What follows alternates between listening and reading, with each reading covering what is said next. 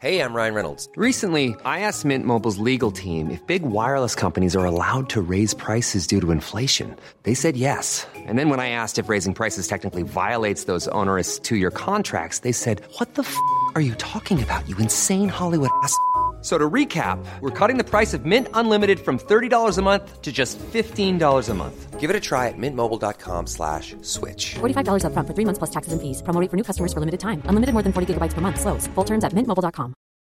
One size fits all seems like a good idea for clothes until you try them on. Same goes for healthcare. That's why United Healthcare offers flexible, budget-friendly coverage for medical, vision, dental, and more. Learn more at uh1.com.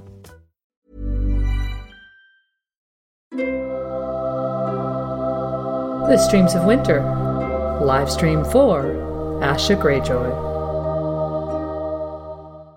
Hello and welcome to the Streams of Winter. We are Radio Westeros, and thanks for tuning in to our live stream today. Last week we focused on Theon Greyjoy, and today we turn our gaze towards his sister, Asha, in The Winds of Winter. What will be Asha's role in the upcoming book? To help me answer all questions, here's the other half of Radio Westeros, Lady Gwyn. Hello there. Hey everyone. Thanks for being here today. Uh, really excited to talk about Asha in the Winds of Winter.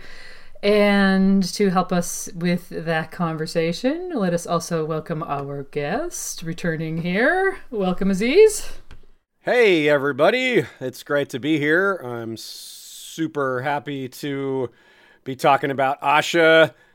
We don't get to uh, talk about um, some of these Winds of Winter characters nearly enough, I think. I think you're right. I think we tend to focus on some of the, you know, much more major characters. Um, so it's kind of cool to break down. Um, she's still a major character, a point of view character, but uh, she doesn't get enough love, I think. So yeah. Let's do we it. maybe have some ideas on why she might be a little more major, don't we? Yes, we do. Yeah, we got a lot to talk about, actually. So, um, quick reminder, everyone listening uh, about spoilers. Spoilers, everything. We usually uh, don't talk about the show in our regular episodes, but here we'll be talking books, spoiler chapters, show, uh, and beyond. You name it. So, uh, why don't we uh, back over to you, Yoke Boy, and get started? Okay, let's begin our discussion on Asha. So, in 2014, George appeared on Last Week Tonight with John Oliver.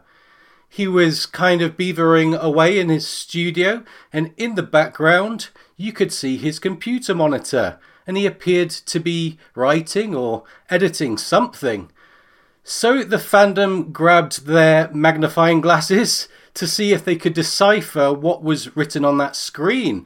And based on this screenshot, what's known now as the Asha fragment, it seems like she'll be our Battle of Ice point of view.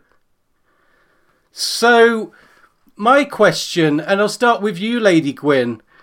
If Asha's uh, confirmed POV, will there be others? Because, say, in the Blackwater, it was complex. It wasn't just from a single person's point of view. What do you think? Um, yeah, no, I think that the you know there's an obvious answer in that Theon is um, they're right there sharing a space with Asha, so we we certainly could get uh, some of his viewpoint on the battle. Uh, you know, they might be in slightly different spaces when the battle happens, uh, but there there might be others. Other thoughts, guys? Well, we're talking about which POVs we might get to for the Battle of Ice.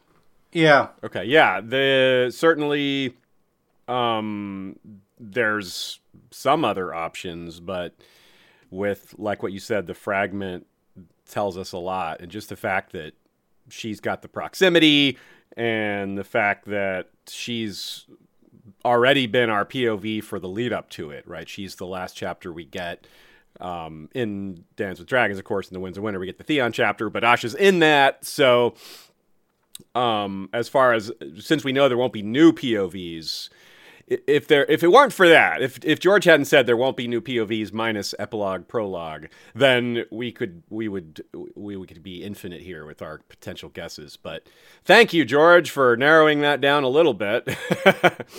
but it's it's kind of hard to like imagine Jon. I mean, it's possible that Jon could be there, the, the witness, or Davos, but I mean, these guys don't even know where this Crofters Village is. like, how are they going to even find it? It's not like it? they have a phone. Yeah.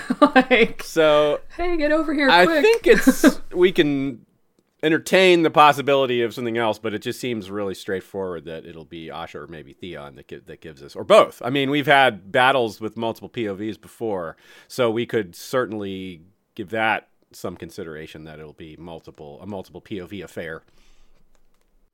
One idea that I've heard is that we get some of this in a Bran POV because there was the noted weirwood on the on the island there. Do you give that any thought, Aziz? Um, not really, because I mean, yes, but I ultimately would say no, probably not, because I think George is going to be really sparing with the Bran chapters. But even if you don't agree with that, it seems a little odd. I mean, why, when you have someone right there to see it, why would we need this mystical, supernatural view of it? On the other hand, the answer to that question might be something George has in mind that's really important. Just because I don't have a, a an answer to why doesn't mean there isn't one. this is George's imagination we're talking about here, after all. So, uh, but I, again, multi point of view. So with that option, I, I'm really just against. Uh, a prediction of Bran being the only POV for it. Oh, yeah. be a little wacky to me. But Yeah, if multiple chance. POVs, yeah, that I could see that, and certainly him looking back on it. Maybe, maybe he's got like a um, a POV just after it, and he thinks about what he just saw. Maybe. Um, that- that's interesting. So, if the Asha fragment has confirmed to us now that she will be perhaps the main POV, let's say, of this battle, how many POVs will Asha get in total in Winds, bearing in mind it's just such a crowded field? What do you think, Lady Gwyn? Um, well, you know, last week I, I mentioned that I, I feel like Theon's arc is more important than him just continuing to be a fly on the wall for what's going on around him. So I, I don't see him staying with Stannis to continue to give us that exposition like he did inside Winterfell in A Dance with Dragons. So I think that that's going to have to be Asha, uh, showing us, you know, what Stannis is up to in this battle and beyond um, up to a point. So I would say she's got at least three in you know battle kind of aftermath and then kind of what happens next. I mean, what happens next might be after Stannis dies or um, or who knows, maybe some other things that we're going to talk about later in the episode. But and God knows if she returns to the Iron Islands, there, you know, there could even be more. But So you're saying at, at least three, and that's quite logical, I think. So what do you think, Aziz? Does, does that sound right to you? Three or four? yeah, I think it sounds right to me. I could see it being a lot more. Uh, three is how many she had in in A Dance with Dragons, and that would be. And like y'all said, the field getting so crowded is a real issue as far as guessing more than a few for any character, even though we know some of them are going to be trimmed down. And the fact that Theon is nearby, at least for now, uh, they they could get split up. But in the short term, that's an argument that she might have some of her scenes will be seen through Theon's eyes. Uh, it really is a big question afterwards, though. I think that she's f- pretty much a lock for the Battle of Ice. After that, um, like you say, she can't just be gone. Uh, I don't expect she'll die during the Battle of Ice. She may not survive the book, but I don't think during the Battle of Ice, her dying during that would be kind of wild. Um, no, she's a, she's a she's a useful hostage to either side, so her death is would be kind of uh, unexpected for that reason. So, but yeah, like it's like you said, there's other stuff we have to talk about later in the episode that involves her being a witness to things, and this in that case, she might be even more uh, solitary in terms of witness potential, or at least the, the field is narrowed down even more.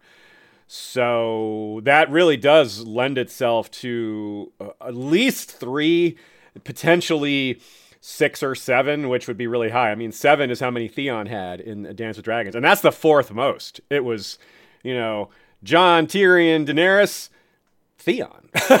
you know, so not that he was, you know, there's a pretty big gap between Dany and Theon, but still, uh, there's a lot. The point is, there's a lot going on in the North. The North is becoming important again. It wasn't very, it wasn't prominent at all in Storm of Swords because uh, Bran Winterfell was burned and Bran was heading to the Wall. So sure, he's in the North, but it wasn't. The Northern politics was was gone for a while because um, Roose Bolton's in the South and there's no manpower. So it's really coming back as a major plot now. So I could see a lot of attention being paid to it, kind of like replacing the Riverlands as our main non King's Landing and non Wall spot to be spending a lot of time in. Okay, so why don't we continue discussing the North and the so called Battle of Ice. Now, this battle was set up in A Dance with Dragons, but George ran out of pages. There are binding limits, so it will no doubt make an epic inclusion to the early chapters of Winds. And leading into this battle, Stannis seems confident given that he holds the ground. So, why exactly is Stannis feeling so sure of himself given the dire state of his, his ranks and the weather? What do you think, Aziz? Well, it's really interesting having. I just reread the uh, final Asha chapter and having reread the Theon chapter recently, and then looking at our notes and everything. Because the pers- the perspective on Stannis from his soldiers uh, before the Theon chapter is that he's a little bit lost. Maybe he's been staring in the flames too much. Um, there's still there's there's no question of their loyalty, but they're all just really unsure what's going to happen, and they don't feel like Stannis. And Stannis hasn't been seen in a few days. When he comes out for the burning that Asha witnesses, no one's seen him except for a few uh, close associates in like three days. So, and they've been there at the Crofters Village for 19 days. So, but then you go to Theon chapter and you get close up on Stannis, and he is issuing orders. He's got plans. He's on top of things. It's like classic old Stannis, where he is just on top of things and and has um a lot of he has he has energy and he has um he knows what he's doing basically. Whether it's going to work or not, I don't know, but he is seem somewhat confident and aggressive, and it's it's Stannis taking charge basically. There's a lot of ways you could put that, but it's a it's a night and day kind of perspective when you look at what the what people are seeing from him, and then you actually get up close, and he's he's pretty on top of things despite the desperate situation. He certainly is not afraid, not showing it, or he doesn't seem to be feeling lost. And and as y'all said, the he seems to have a plan, and it may relate to what we're seeing with. Uh, it's kind of foreshadowed by that one ranger, uh, noseless Ned, who's like there's too many holes in the ice, y'all. It's it's a miracle. More people haven't fallen in, you know. so it's like, hmm, yeah. It's like, exactly. are you telling us something here? Yeah. And uh, so yeah, I think that's a pretty big deal. And uh, I think so. I think Stannis has his confidence in his plan. He's confident in the quality of the leadership of his opponents, which is to say, not very high quality, and that gives him confidence. He's he, knows how important leadership is, and he thinks theirs is bad. And uh, he likes what he's heard from Winterfell. He knows he has the upper hand as far as undermining their trap. He knows he, um, in the uh, Lash Asha chapter, everyone's like, "Oh, the Karstarks are going to be given Winterfell when we take it." But then in the Theon chapter, that's you find out, nope, definitely not going to give to the Karstarks because they're Stannis has sniffed out their treason. So uh, I think you, it gets the impression that Stannis is going to do well because he seems so confident and prepared. And even though it looks bad, he's got a plan. And, and, and I don't know, it gives me confidence. Maybe it's just Stannis's confidence is is uh, meant to trick us a little bit, but I, I believe it. I I do too. I think you know. I think when he he says to Theon, "We hold the ground," and and Theon, who he has you know, he has these flashes where he's kind of like his old self, and he's like, "What do you mean we hold the ground?" And you can tell he's thinking of sort of the traditional we hold the higher ground. That's very you know very traditional military, you know maxim where you hold the high ground, you're you're going to win. But that's not what Stannis is talking about. He never said we hold the high ground. He just said we hold the ground, and he's obviously it's it just he says it with such confidence, and then like you said, the Boltons have blundered, you know they've, because they've sent out uh, you know, most of their strength, or, or at least half their strength, I guess, um, arguably. Um, and really, all they really had to do was wait, wait, and uh, let Stannis and his troops die in the snow. So his confidence is definitely, like you said, night and day between the end of dance beginning yeah. of And it's not empty, right? Like he gives Yeah. reasons. he Yeah, has it's not just reasons. like, he, he definitely, yeah. I, I definitely feel that from him. It was kind of like, oh, this is the Stannis that you know we're that we the Stannis that we knew and loved has returned. He was just thinking about Janos Slynt getting his head cut off. That's all he really needed to like re rejuvenate. He's like, man, that Jon Snow really did the right thing there. I, I liked that. He was like, "Not really, yeah.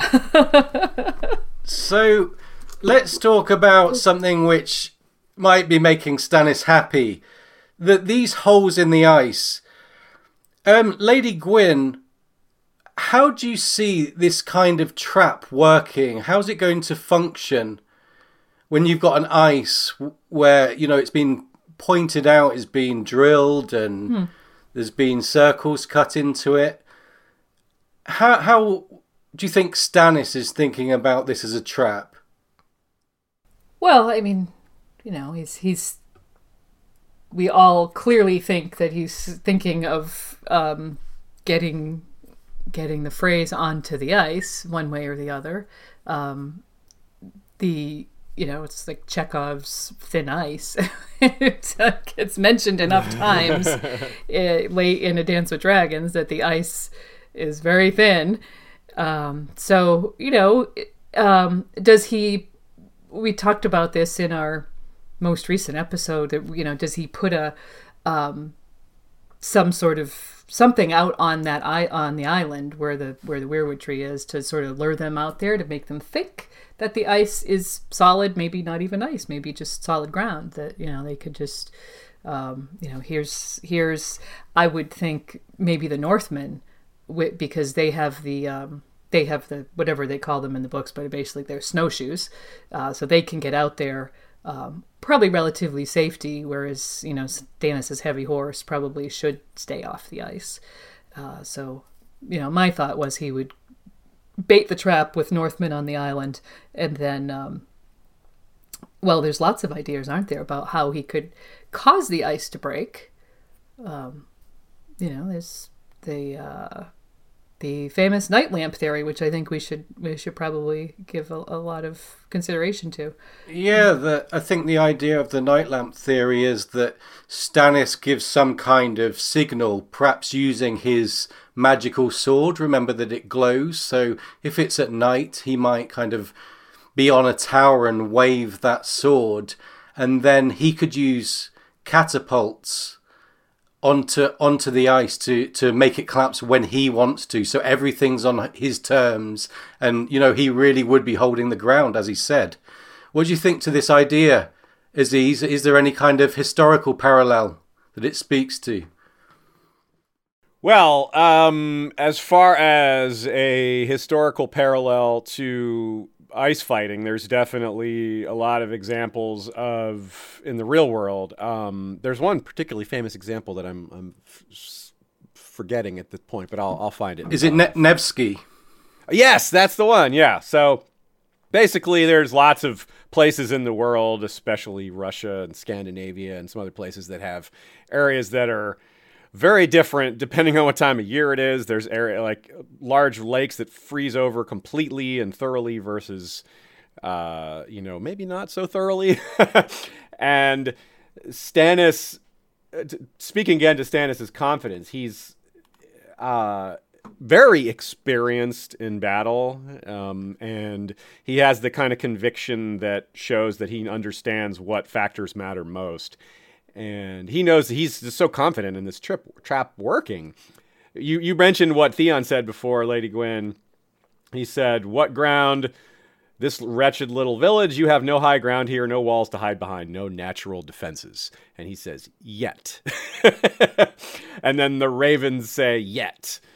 Then one cloaked and the other muttered, Tree, tree, tree. So yeah, I think that's part of what y'all were saying with the whole with the tree on the island and and maybe that could play a role somehow. But yeah, I think the night lamp is a big deal because it's the way that the tower, even if there's no, even if he doesn't use his sword, which I think is a great idea as far as a signal, uh, as at least it gives him an option to do that. But just the tower as a beacon to sh- to lead the Freys towards it, and the Boltons or whoever is coming there, and the Manderlys, they'll be. It's it makes they want to be found. They don't want them to be looking around and approach the battle from a different direction. They want to lead them on a specific uh, path and have them approach a specific way. It really sets it up nicely because uh, they are using their own apparent weakness as part of the trap. Stannis says, his knights will be horsed, ours must might afoot, his men will be well nourished, ours go into battle with empty bellies. It makes no matter. it's like, wow. In fact, it might, he's, he's almost arguing that it will help because it will make them overconfident. He, it will make them, he's like, well, they're going to rush in and finish. It's almost like the, the arguments about Brienne. Like, Brienne's um, master at arms told him told her like, look, they're gonna want to beat you quickly because they won't want anyone to say they were tested by a woman.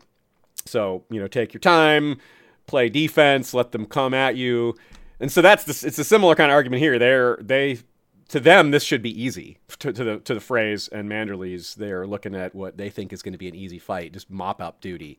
So they're not going to. It goes against their nature of showing courage to be cautious against a weak foe. So that all is real. All these things are working really well for Stannis, and he just seems to. I think he's just very. He's seized on all that and is absolutely certain that it will work because he understands the the mind of of low level commanders like Sir Stupid, as he calls him. right. I was just gonna say, let's talk about stupid Hosteen Frey. yes, let's. so if this ice trap, if the fandom's got it right and this ice trap really works, what's going to happen to the Frey contingent? Will or the whole host fall into the ice, or is that kind of wishful thinking? Will the battle be more complex? What do you think, Lady Gwyn?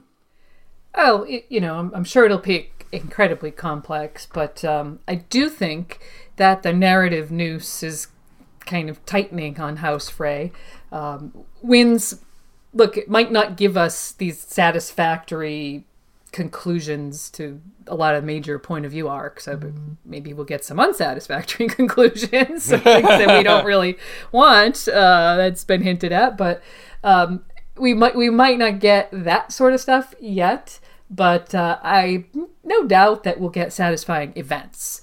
Uh, so I think that said, 2,000 Freys turning into ice cubes would be very satisfying, or or near enough. So you know, there's there's that, um, and then you know, there's other factors because it's not just the Freys, right? No, they're going to be joined by the Manderlys, who are going to be behind them and following. So Aziz Will the Manderlys kind of show up and join Stannis, or could they be mistaken for f- foes, or another idea? What do you think? I think yeah, there's a lot of potential for chaos for sure. Um, but George has set it up so that I think it will make sense if the Manderlys are able to do exactly what they want, which is hang back and uh, join the attack the way they want to, which hopefully means attacking the Freys from behind. For example, uh, Theon says, Frey and Manderley will never combine their strengths. They will come for you, but separately. Uh, so, you know, f- some of Theon's predictions are maybe not great. He's over overly worried about Ramsay for obvious re- psychological reasons. But um, we also have this other evidence of, of Hosteen Frey being pish posh about the snow. He already lost one horse to uh, a pit trap the one you know, and Aenys he lost a, a relative to a pit trap as well. Hosteen's already lost an ear to frostbite, and he says something along. Where's that line? He says something like, uh, "I'm." Uh, no less a man than Hosteen Frey, who had been heard growling that he did not fear a little snow, lost an ear to frostbite. So it's the you can see how his courage is misplaced. It's not fear. You're not supposed to like be afraid or not afraid of snow. You're supposed to consider how it impacts the campaign. It's it's a consideration, not a like thing to like overcome your fear of. you know, it's like he's thinking about it like an enemy, right? Like you're it's that's the kind of sir stupid thing that that Stannis is referring to. Is like this guy doesn't know how to properly frame things. He's everything to him is something to be brave about, to face with a sword and that those kind of people are really easy to trick, especially in when they're in very unfamiliar territory, which has also been pointed out a lot. You can kind of just see the language George uses to describe the the the flaws and the shortcomings the Frey army has. Leadership, overly brave, uh, wanting to kill their foe quickly, all this stuff. It just all these things imply uh, you're walking into a trap. yeah, yeah, yeah. I mean, that's exactly what I mean when I say the narrative noose is tightening. George has done such a good job of setting them up as overconfident, as as out of their element, you know, and maybe Hosteen, who you know thinks he can just brave, you know, outbrave the snow, she ought to talk with uh, with Tormund Giantsbane, who wants to know if your sword can cut cold. Hosteen, you know? Like, uh, no. you kind of have the wrong idea about things if that's how you're approaching it. Um, so we didn't really talk about, or I don't think we mentioned the fact that Stannis thinks that Manderly's killed his dear Davos.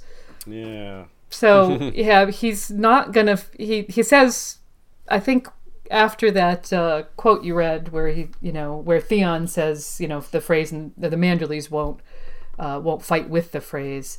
I think Stannis says something along the lines of, you know, I'll, I'll deal with the Manderlys because they killed Davos. Mm-hmm. Yeah. So, uh, that that could be the the awkward thing that happens after you know the Freys fall through the ice and we're already we the readers who you know from a meta point of view think about the Manderlys and Stannis as kind of natural allies, right? Um, Mm-hmm. We'll be cheering, and then uh, you know Stannis could start trying to deal with the Manderly. So- Yeah, I mean, the Manderly commander will surely know whatever he needs to know, whoever that commander is, because it's obviously not Wyman. And we and the Freys in Manderly's, lit- I mean, Hosteen literally cut uh, Wyman's face open, neck open, you know. So the Manderlys are probably quite ready to, you know, bring out their grand plan. They're like, "Oh, we've been waiting. Let us loose, Wyman. Like, just like give Yeah. us the green light. We want to get these guys badly." Mm-hmm. Because obviously Wendell, Manderly, also. I mean, they're they're ready to go. yeah. Oh, definitely. They, you know, if, if they get the chance, that's why, you know, I, I feel like they're going to be hard on on the rear of the Freys and and not because they're coming to fight with them. Obviously, Theon saw that. Um, but what Theon failed to see, or maybe, is that the Manderlys have no intention of fighting Stannis and other Northmen um, on behalf of Roose Bolton. I mean, that's um, more than likely not what their goal is in this. Uh, yeah, I, I consider it a gift that Roose Bolton sent the, sent them all out together. you know, at least a gift to the Manderlys, because I'm sure they're going, ah, just you wait, you know. That's certainly what Stannis thinks. Bolton has blundered. he Bolton has doesn't- blundered. He doesn't mince words as usual. He's like, nope. Strategic mistake, clearly. Yep. no way around it. Okay, why don't we talk about the potential for things to go wrong, uh, you know, against Stannis now, because th- this is on topic. So, in the Asha fragment, which we talked about at the start of the episode, we learned that the Freys seemed to have beheaded Crowfood Umber, and they're parading his head as part of their battle cry. So, Lady Gwyn, what what do we think happened to Crowfood? What was the situation? Well, you know, he and his Green Boys built, uh, dug those those pits, which led to Aenys um, falling in, dying, and um, Hosteen lost a horse. As he said that uh, he's uh, so he's pissed off. So obviously, Crowfood has pissed off um, Hosteen Umber, and he's there with a very small, you know, group of of young boys kind of standing right athwart their path as they come out of Winterfell and make for Stannis's position. So uh, they really didn't have a chance, you know, un- unless they ran away and somehow melted into the the wilderness. Um, they didn't have much of a chance to stand against the Freys because that's 2000 Freys you know fresh well as, as fresh as can be uh, coming out of a besieged or snowed in um, holdfast there you know, mm. there's, there's not much chance for them to defend themselves against that when I read it, when I read about them, I was fist pumping. But really, in mm. hindsight, you can see that it was kind of a suicide mission, maybe. maybe, yeah, it might mm-hmm. be one of those like go out to chop go out hunting kind of plays that the yeah. Northerners are effectively doing with this last battle. Like, uh, what's that guy, the Big Bucket, and mm-hmm. all those guys, the Morgan Liddle, and all those mm-hmm. dudes. Yeah. Yep. One last battle. exactly. Yeah. Mom deserves the best, and there's no better place to shop for Mother's Day than Whole Foods Market. They're your destination for unbeatable savings, from premium gifts to show-stopping flowers and irresistible desserts. Start by saving 33% with Prime on all body care and candles. Then get a 15-stem bunch of tulips for just $9.99 each with Prime. Round out Mom's menu with festive rosé, irresistible berry chantilly cake, and more special treats. Come celebrate Mother's Day at Whole Foods Market. A lot can happen in the next three years. Like a chatbot may be your new best friend. But what won't change? Needing health insurance. United Healthcare Tri Term Medical Plans are available for these changing times. Underwritten by Golden Rule Insurance Company, they offer budget friendly, flexible coverage for people who are in between jobs or missed open enrollment. The plans last nearly three years in some states, with access to a nationwide network of doctors and hospitals. So, for whatever tomorrow brings, United Healthcare Tri Term Medical Plans may be for you. Learn more at uhone.com. Okay, so George often goes from peaks to troughs, doesn't he? he doesn't like to make it too easy for any of the characters. You know, after a high, there's there's often a low afterwards. So, what else could go wrong for Stannis here at the village, or in the aftermath of the battle? What do you think, Aziz? What could be the trough if Stannis is kind of does win this battle on a high? What follows? Well, the biggest obstacle that he may yet face is that he still, which Justin Massey points out, they still, even if they win this battle, how are they going to take Winterfell?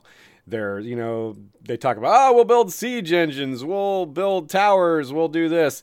So, and Justin Massey's like, that's not going to work. And I agree, those things probably won't work, but that doesn't mean there aren't other options. That's part of the argument with Theon being alive still and him using him as a way to get in. Uh, the Manderlys may also be their way in, say, look, we beat them, we're alive, etc. But th- none of those things have to work out, right? Like the problem could be there's just no way for them to get into Winterfell. They can't take Winterfell.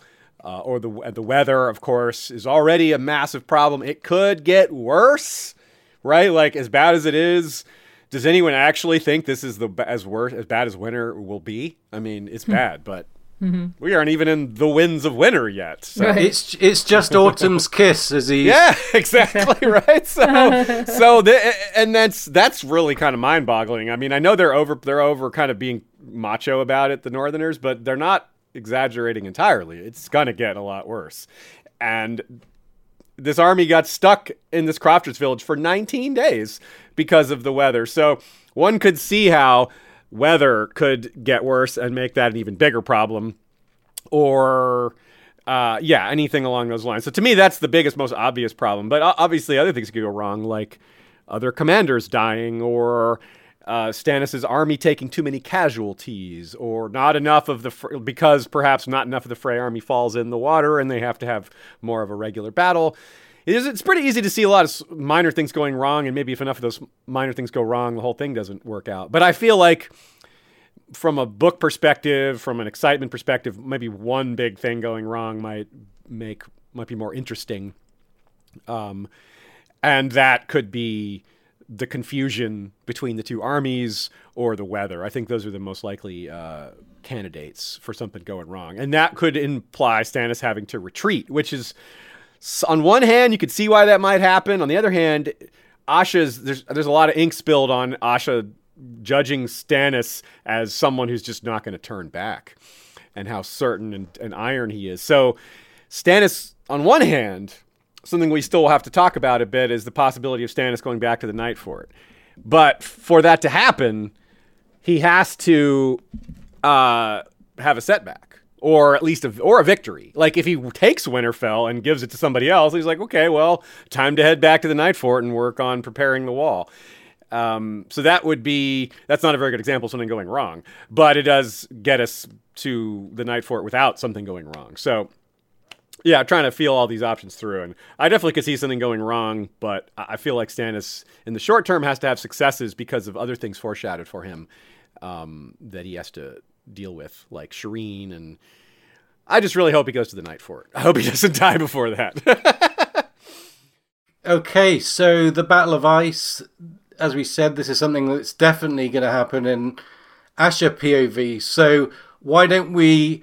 finish up with the battle talk and get onto the character of Asha? So we we said in the Theon live stream we hope his time as a kind of captive is coming to an end. So does this mean his sister becomes more valuable as a captive and a fly on the wall? Will Asha remain a captive through the winds of winter if so, for how long? What do you think, Lady Gwyn?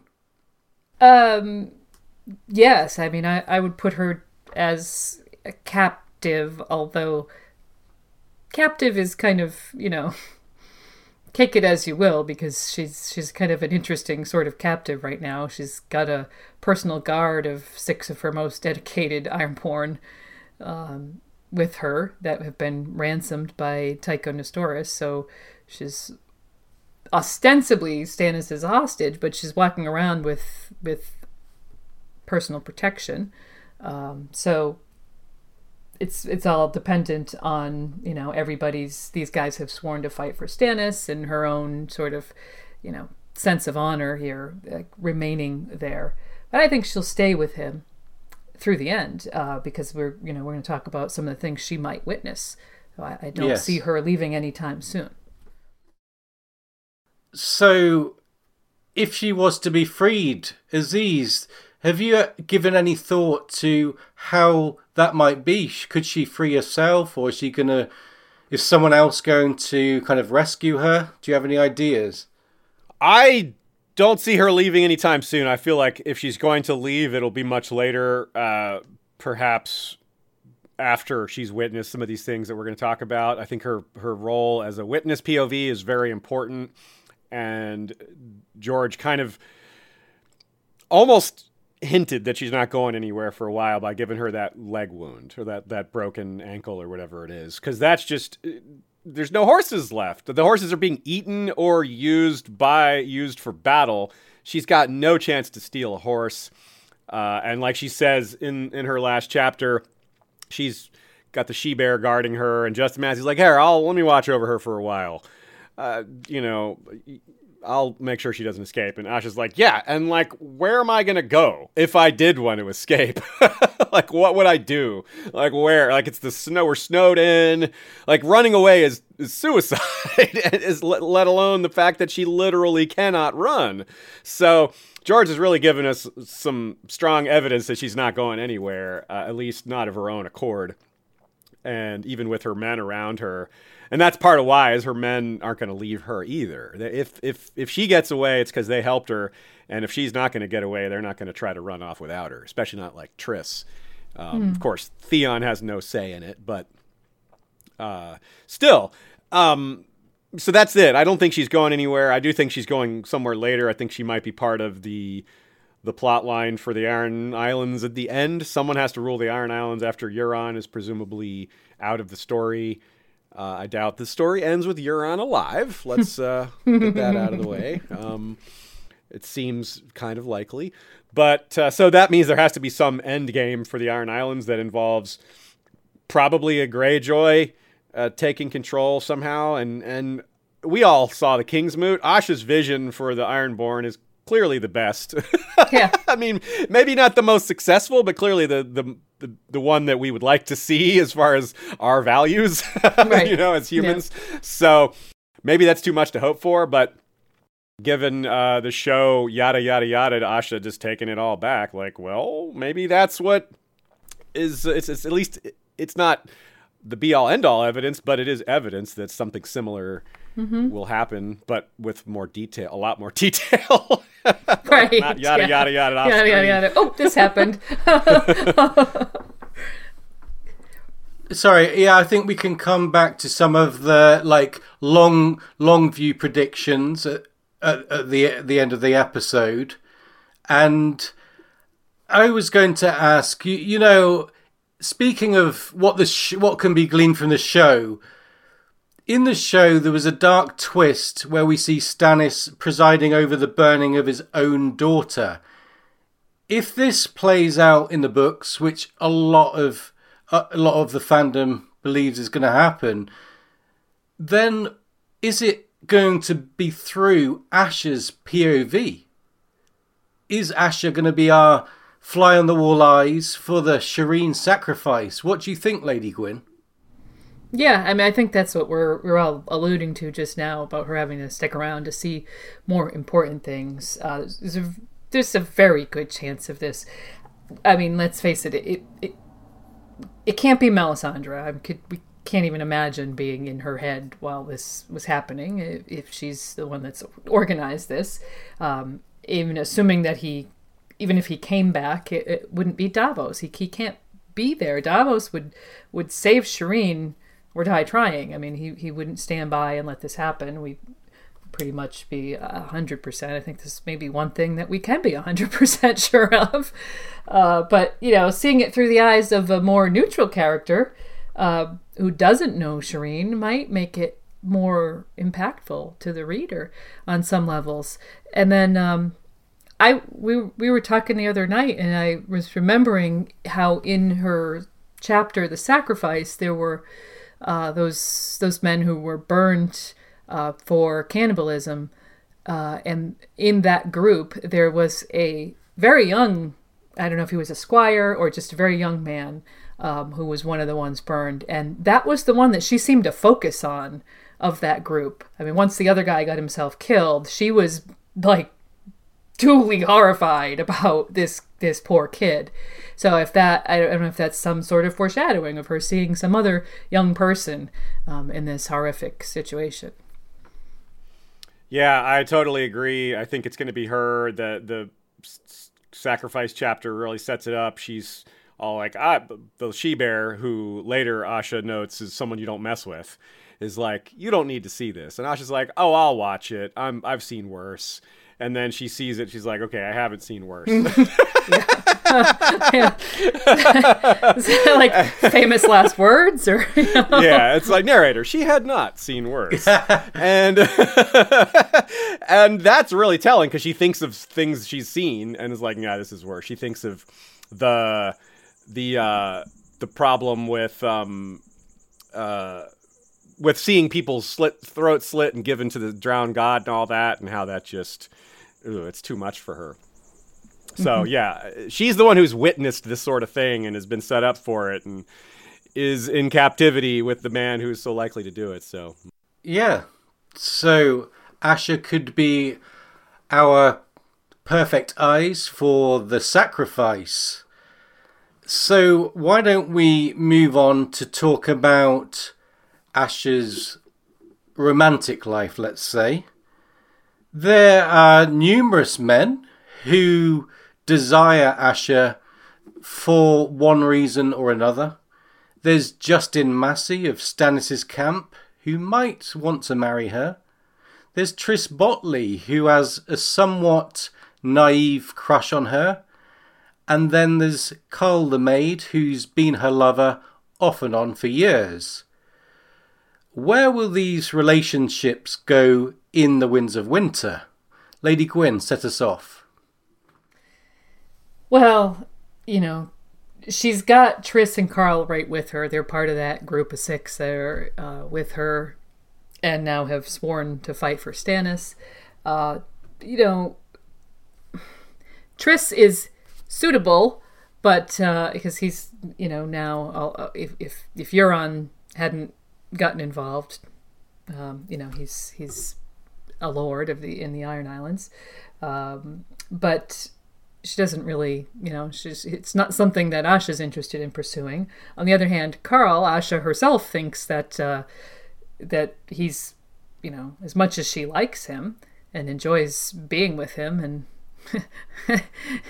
everything else about their relationship, uh, she, he's not suitable. You know, he's he's not someone that she, Asha Greyjoy, could ever, you know, pursue a long term relationship with. I mean, she's still very much um, in tune with the sort of expectations of their feudal society that they live in.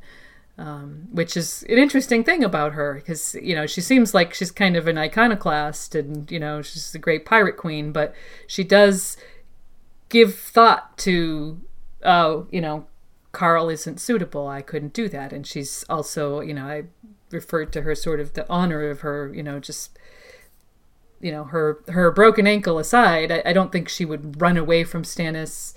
Um, well, maybe she would, but you know, I mean, she's she seems like she's very much honoring all the elements of of their sort of social contract that exists.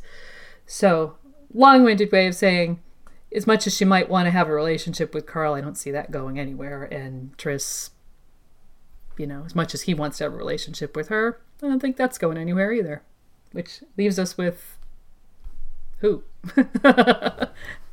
Justin Massey, who in the sample ch- Theon sample chapter for the Winds of Winter is sent overseas to Essos to try and um, get a sellsword company for Stannis. What what do you think about Asha and Justin Massey, Aziz? Well, I am a little dubious it will go anywhere like you guys are. Just, Justin Massey isn't exactly set up as the kind of character you think has like this is the guy who's going to be ruling the Ironborn. right. I mean, yeah, yeah, it doesn't really. That just seems weird. Uh, I wonder. I I do think that there's more to come from him because yeah, he's this lead. He's going to be bringing back sellswords probably, and I think that's going to happen. Um, especially because he's been told even if you hear I'm dead, you know, keep going. So Massey's not going to be like, oh, Stannis is dead, so I'll just never mind. So he's he's specifically been told to keep going, even in that case. So uh, I'm really curious to see if he's going to bring back a lot of men, or how many men, and whether Arya is going to be involved at all. If he goes to directly to the Iron Bank and and starts gathering swords in Braavos, or if he goes somewhere else because he's already got the paperwork. I don't know exactly how this the logistics of, of getting the funds from the Iron Bank works and, and all that. There's that's a little bit of a missing piece to the to the puzzle there, but they're supporting him, which is a gigantic thing. I mean, the Iron Bank backing someone is massive. and that is part of we we touched on why Stannis became so energized. I'm pretty sure that's a big reason why for part of his energy is not only has he figured out the Karstark plan by then, but he's gotten like a massive infusion of money, which he also, as a commander and military strategist, knows that that is crucially important. And the fact that the Iron Bank is backing him and not the Iron Throne is also a huge shot in the arm. He's like, wait, they're not going to back multiple sides. They don't. That's not their kind of. Mm-hmm. People do that, but the Iron yeah. Bank does it apparently. Right. So. So yeah, so there's just a lot there. Um, so this is kind of veering away from Asha again, but but that's the nature of a POV who's set up to to be a witness to important things. Her feelings on all these things are really important, and yeah, like whether or not she has a child later. Ah, gosh, that's. Uh, We'll definitely come to that later. So, Not much later. as, as we're talking about her suitors, let's not for, forget that Asha is married. You know, it's easy to forget. The dude's name is Erik Ironmaker. He's he's an old he's an old guy. So what, what's going to happen to this relationship, i- if you can call it that, Lady Gwyn? this relationship. Not only they're they're married, but it was a proxy marriage, and her the uh, stand-in bride was a seal. so I'm not sure, you know how how much this is going to stand up. And uh, the last time the bride saw the groom was, I think, must have been at the Kingsmoot, where she basically humiliated in, him in front of everyone. Um, he's a very old man and very enormous and can't can't um oh gosh jeff. He, he can't he can't stand up and other things so yeah he's you know there's there's not any really chance of that becoming a uh, a relationship per se. Uh, if he dies which you know everybody seems to think that he could die at any moment you know what is where does that leave the Iron Islands? I think that's an interesting question because does his family have any hold over Asha if he dies? He's Euron's steward, or you know, he's Euron's representative. He's who who is left in charge. Um, so what happens then? You know, is is is that maybe the uh, in that she needs? Hmm. Okay, just getting back to something that Aziz mentioned. Before she was captured, Asha and Qarl made love at Deepwood Motte. Afterwards, she thought about the need to brew some moon tea so as not to risk bringing another Kraken into the world. As far as we can tell, she never got that moon tea. So by now, about three months have passed. So what we, we want to know is, will Asha be welcoming a little Qarl into the Winds of Winter? And we asked our followers on Twitter last night what they thought. Take it away, Lady Gwyn. Well, uh, the small the sample of the fandom that uh, responded to the quiz was pretty evenly s- e- split. Um, we got respondents of uh, fifty-two percent saying yes, yes, little Qarl is on the way, and uh, forty-eight percent said no. Um, so, um, I have to admit that I put myself in the forty-eight percent, but you know that's a it's it's a statistical tie pretty much. So um, you could become, you know, you could win an election with that kind of. Oh dear. Uh, anyways, um, no, I mean I don't I don't know. You know, it'd be great if um, it'd be an interesting and, and fun plot point, but um, I have to point out that we see very very few babies actually being born. You can count them on one hand, even if you include um, uh, Rhaego. you can still count them on one hand. That's true. count them on three fingers. Count them on three finger Hobb. exactly. Even three finger Hobb could count them all on one hand. even so- great, John. exactly. Aziz, what do you think of the chances of this pregnancy? Okay, so my take on this pregnancy is that it's George gardening. He threw that moon tea line in there because he wants the option. Hmm. Maybe he's already decided one mm-hmm. way or the other, but it gives him the option. By suggesting that she didn't have a chance to have moon tea, the door is open, but it doesn't. If that door doesn't open, or not, or rather, if nothing emerges from that door, a little Qarl or Carla, then we then it's nothing, and no one's going to be like, "Why isn't she pregnant?" You know, that's not a that's not how that works. So let's get dark with this idea. If she has a child and is still in captivity with Stannis, that is a child with king's blood. Oh dear.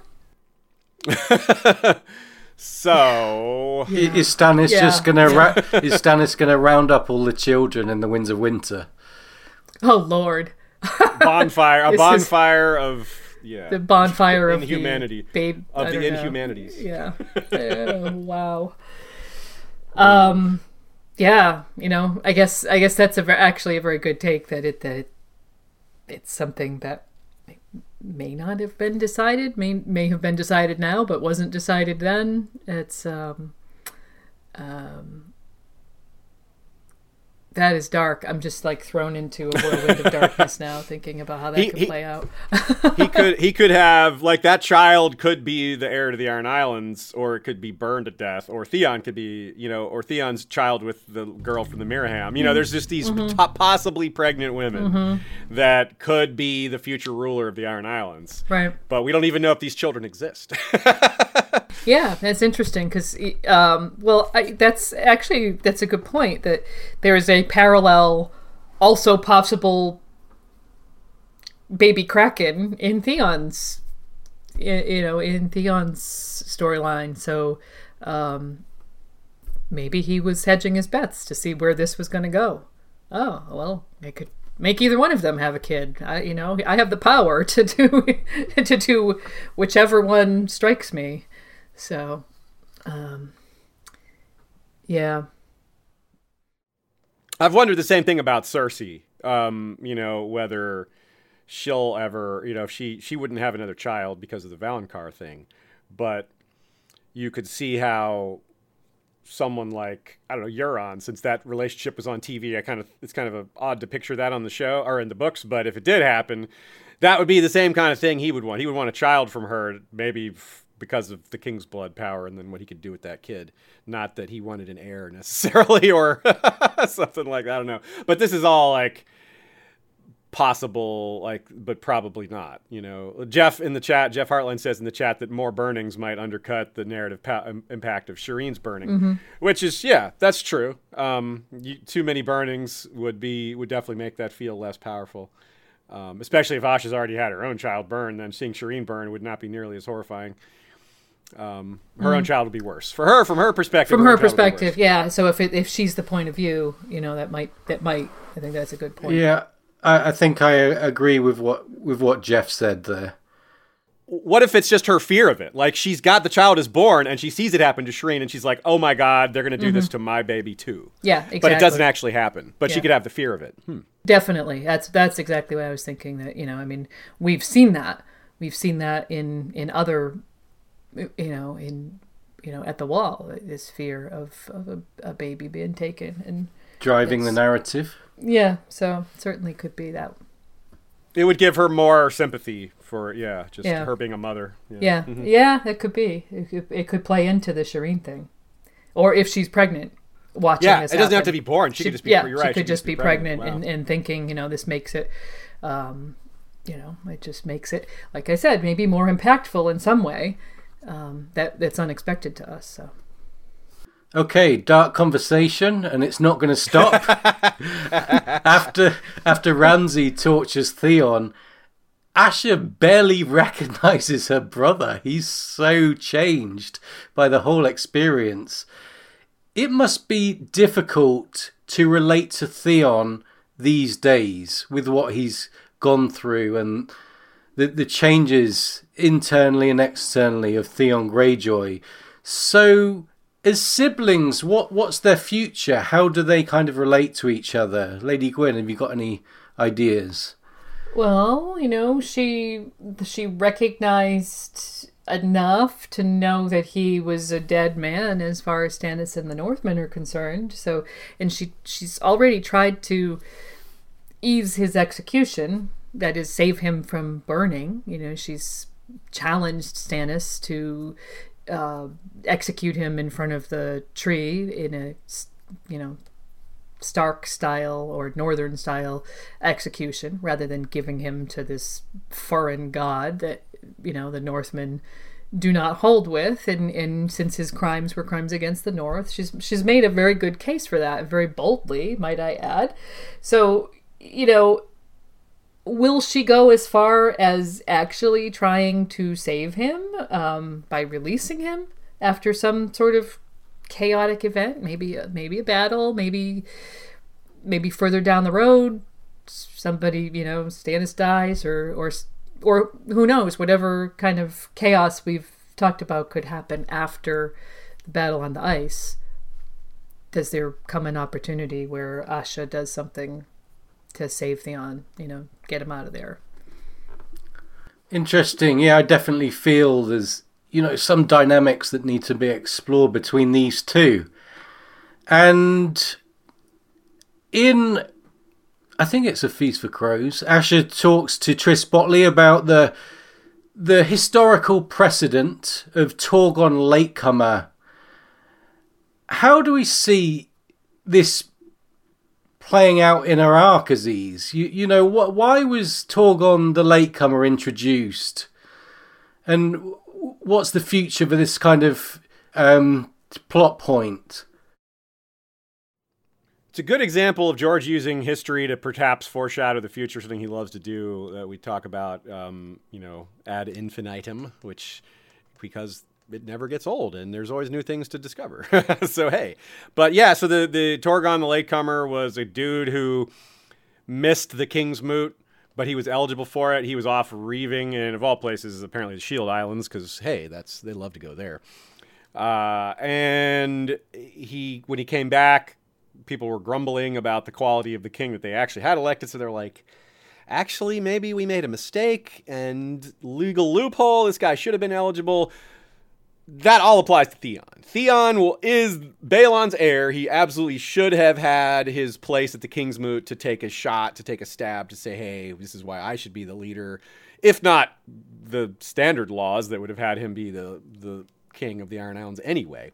But and you could see why the Iron Islands might be like, eh, we made a mistake electing Euron. This guy's not working out so great. You could, you could it's not hard to, you don't have to squint to see that possibility emerging. Um, and so, how we get to that point, I don't have any idea. But you could, the fact that Theon may may have impregnated that girl on the ship that took him to the Iron Islands, um, he even mentions it. He's like, "All the times I've been with you, you're bound to have a child." it's like, right. hello. On the other hand, it's a little you wonder about that a little bit because we saw that Captain the Myraham a few months later, and I mean he wouldn't have necessarily mentioned his daughter being pregnant, mm. but this this kid would have already been born by now. Uh, so if he's out there, I don't know how anyone finds this kid or yeah, but yeah. there obviously there's ways for that to happen. It's not something that's impossible. It's just how do you get from point B to point C here after we get from point A to point B? I, I have no idea. But it's it's easy to to see that happening mm. once the path is cleared. Like Theon and Asha survive, or Theon's child is discovered somehow, mm-hmm. and that's this person is put forward as an heir. But that, like, how is a child going to rule the Iron Islands? So I don't know. That's that's also a little strange. Yeah, like the whole. It gets back to the whole, you know, boy lords and being the bane of houses, especially in times like this. So, um, but you know, if he has an heir, it helps his case because he can't procreate. But yes, exactly. So where he's at from where he's at right now, um, you know, obviously going forward, he can't make new heirs, so it would certainly be nice if he had one ready made from his past. so um, I think, you know, uh, definitely, I, I, was thinking of, of a, um, a kind of parallel, I guess, or maybe, maybe I was kind of like just finding ways for them to fit together to a um, something completely different, but a show that a lot of us are watching, or maybe books a lot of us have read.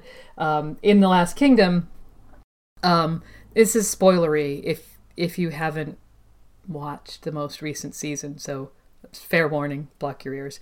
Um, you see, we see Uhtred accepting um, being the Lord of Mercia, and then being, and then he turns around and gives it to Ethelflaed. It's like, oh no, actually, mm. you're the lady. My first act is I just I I quit, and it's going to be her because she's the one that's worthy. And you know, could we see? Um, I was thinking about that. You know, maybe we Theon would do something like that if if they used the precedent of Torgon Latecomer and the fact that he's alive to call a new Kingsmoot or invalidate Euron's Kingsmoot. Um, and you know, could he go there and sort of you know, put himself forward, but then, you know, throw in all of his support to his sister.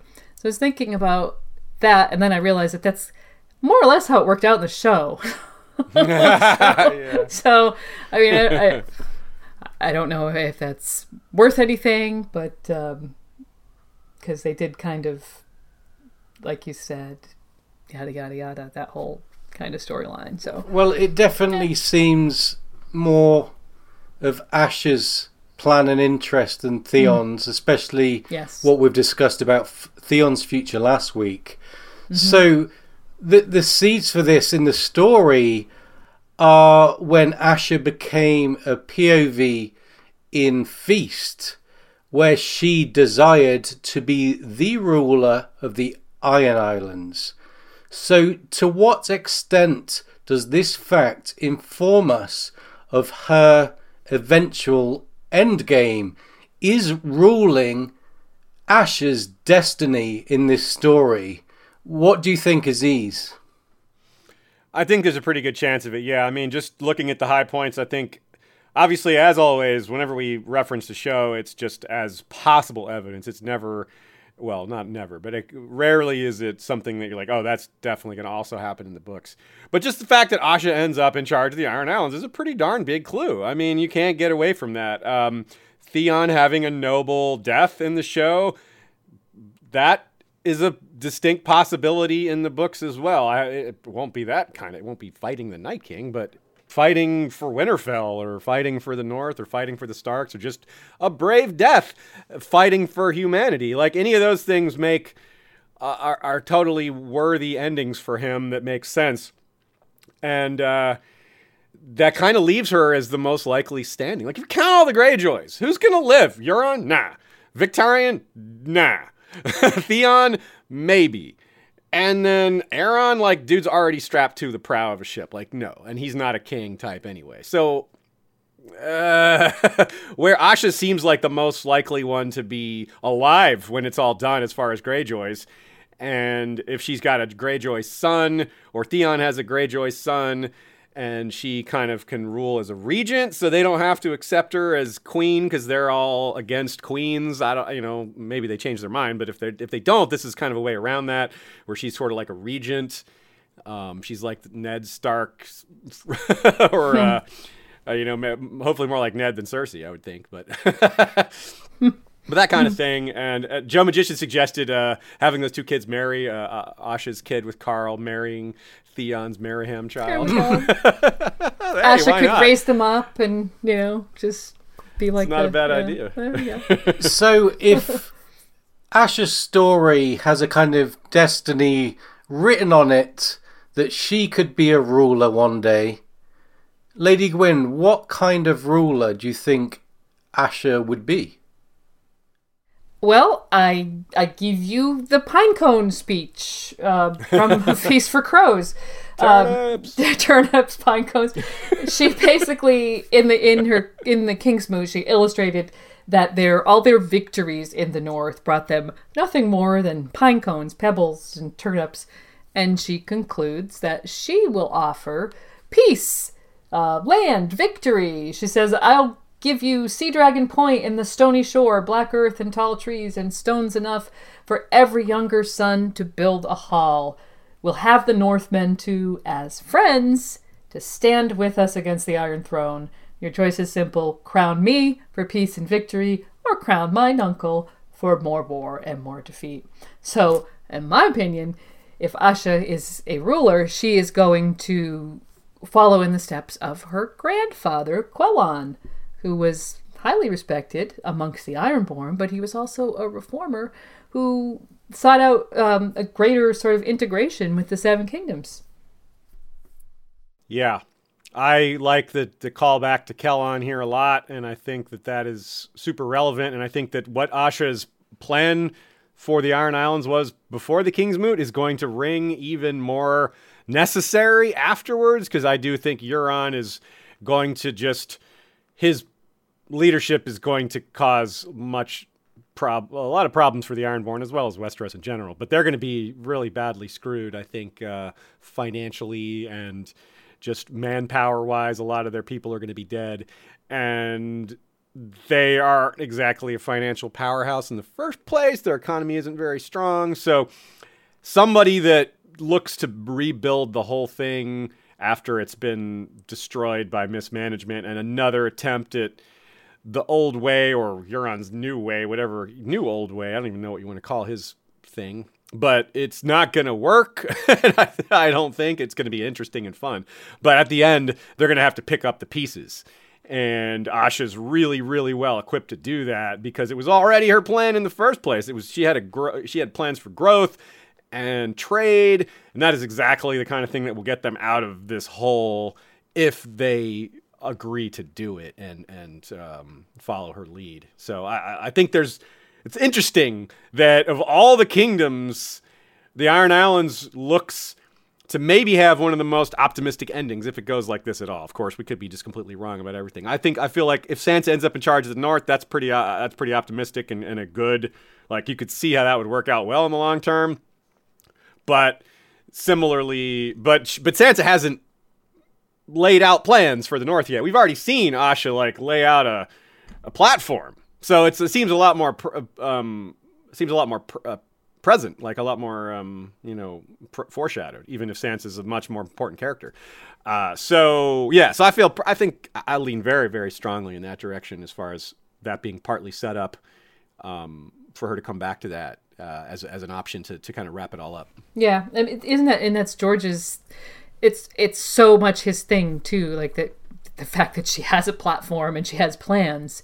You know, like if you, you go back to the classic George wondering about Aragorn's tax policy. You know, like here here we're actually seeing a character who's a potential ruler actually i mean not her tax policy but she's she is actually defining what her policy would be um, which you don't get to see with a lot of these people i mean euron euron's policy is oh i don't know it's just dragons blah blah blah um, you know, it's Part it's kind of profit, it's, it's yeah. kind of hollow. So, part three, profit, yeah. exactly. So And, and let us let us lead into a final talking point on this subject. So, ultimately, are the Iron Isles going to be incorporated into the Seven Kingdoms once again, Lady Gwyn? Well, I'm going to just be kind of snarky and, and turn this back around Do on you. Does anyone in the Seven Kingdoms even remember that the Iron Islands declared themselves independent? I mean, like, like considering who's in charge now, or who might be in charge in the future, like who among them even has the time or the strength or the will to prosecute another war to bring the Iron Islands back into the fold? Um, I mean, thinking about how how much of a big deal it was when Robert Baratheon had to rally. I mean, he had, you know, basically, you know, the North, and he had the Westerlands, and he had, um, did he have the Vale? I mean, he had he had a huge army put together to go and bring and defeat Balon's first rebellion. So, I mean, it's not a small thing to bring to bring the Iron Islands back, um, unless they come willingly.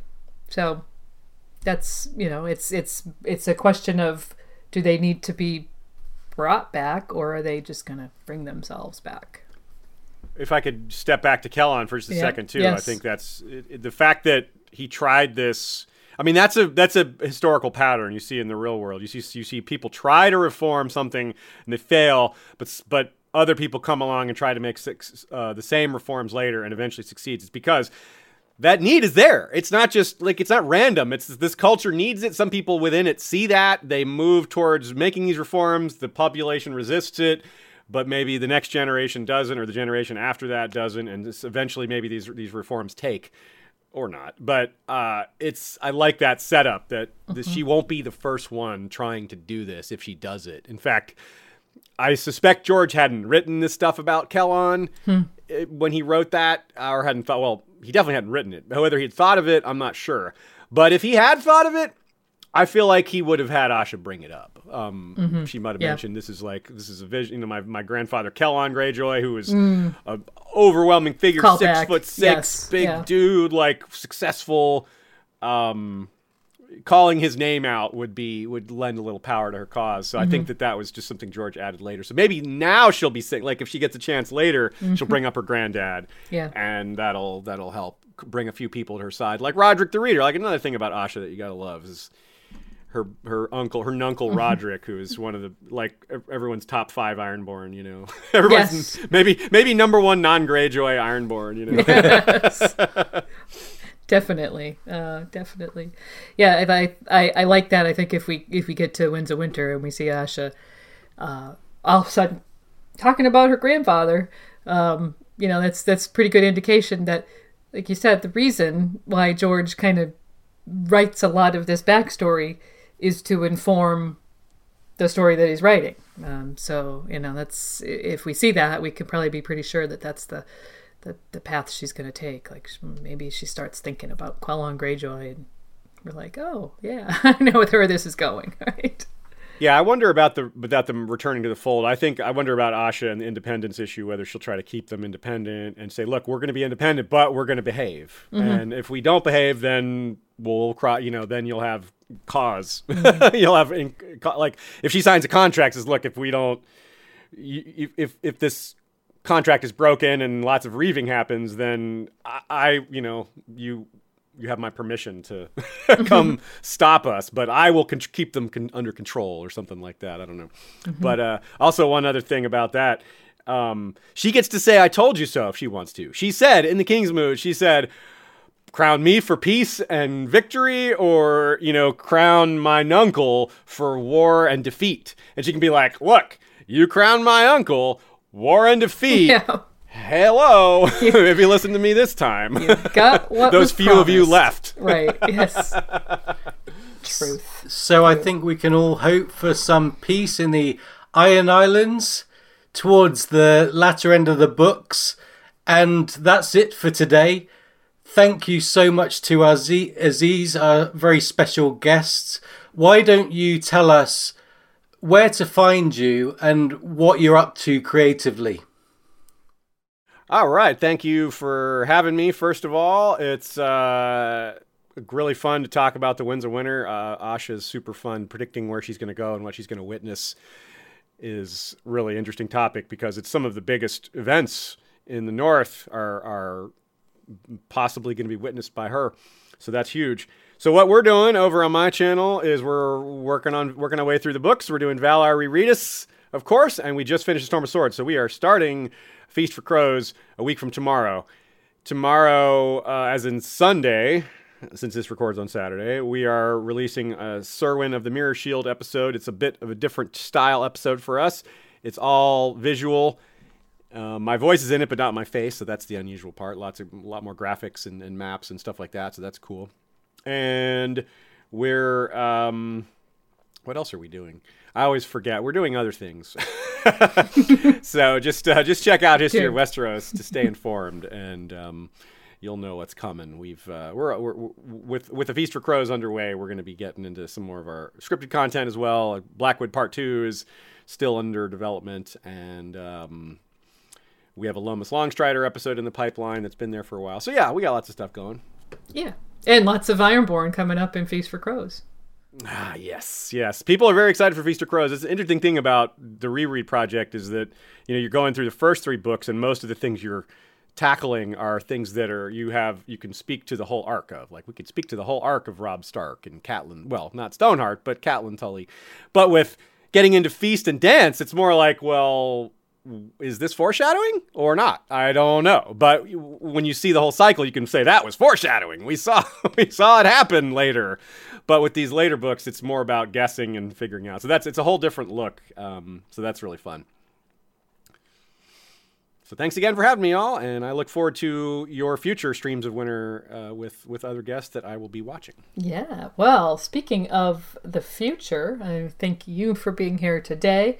Uh, thanks all of our listeners for being here today. Thank you to our listeners in the future who will be listening or watching the pre-recorded version of this. Um, good to have you here. Next week we'll be back, and we are going to have a special guest with us talking about Sons of Stark, and that is going to be Chloe from Girls Gone Canon, aka Liza Arbor on Twitter.